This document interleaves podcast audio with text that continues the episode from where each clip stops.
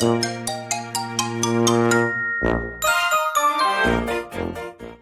はようございます。たかしです。仕事始めに読んでおきたい厳選ニュースをブルームバーグからお届けします。一つ目のニュースです。連鎖。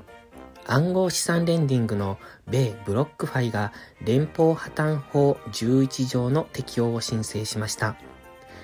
仮想通貨交換業者 FTX の急速な経営悪化と破綻が影響した形です。申請書によれば、ブロックファイの資産と負債は、それぞれ10億から100億ドルの範囲内。手元現金は約2億5700万ドル、日本円にして356億円。同社は今月に入り FTX とアラメダリサーチの状況が透明性を欠いていることを理由に通常通りの業務運営ができない状態にあると説明。顧客による引き出しを停止するなどしていました。次のニュースです。利上げ継続を示唆。米金融当局による利上げはまだしばらく続きそうです。セントルイス連銀のブラード総裁は、金融当局がインフレ抑制のために来年、一段と積極的に利上げを行う必要が生じる可能性を、金融市場が過小評価していると発言しました。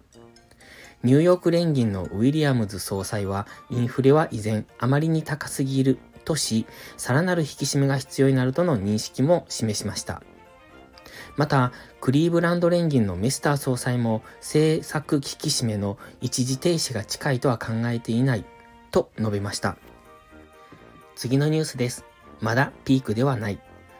欧州中央銀行のラガルド総裁はユーロ圏のインフレがすでにピークをつけていたとしたら驚きだと述べ、利上げ終了が近づいていないことを示唆しました。総裁は欧州議会の公聴会でインフレは10月がピークだったことを望むが残念ながらそこまで見込むつもりはないと発言。特に卸売で高値にあるエネルギーコストの小売への転嫁という点においてインフレが実際にピークに達したと考えるにはあまりにも不確実性が高い。そうだったのなら驚きだと語りました。次のニュースです。人生変え中国で週末に拡大していた新型コロナウイルス政策に対する抗議活動は28日、当局が北京などの主要都市に警察を大量配備したことを受けて沈静化に向かいました。一部の主要都市などでは街頭で取り締まりが行われ、ショッピングモールは早い時間に閉まり、当局者は定期的に通行人を呼び止めて身分証明書の提示を求めるなどしました。一方、香港では数十人規模のデモが行われました。最後のニュースです。まだ反映せず。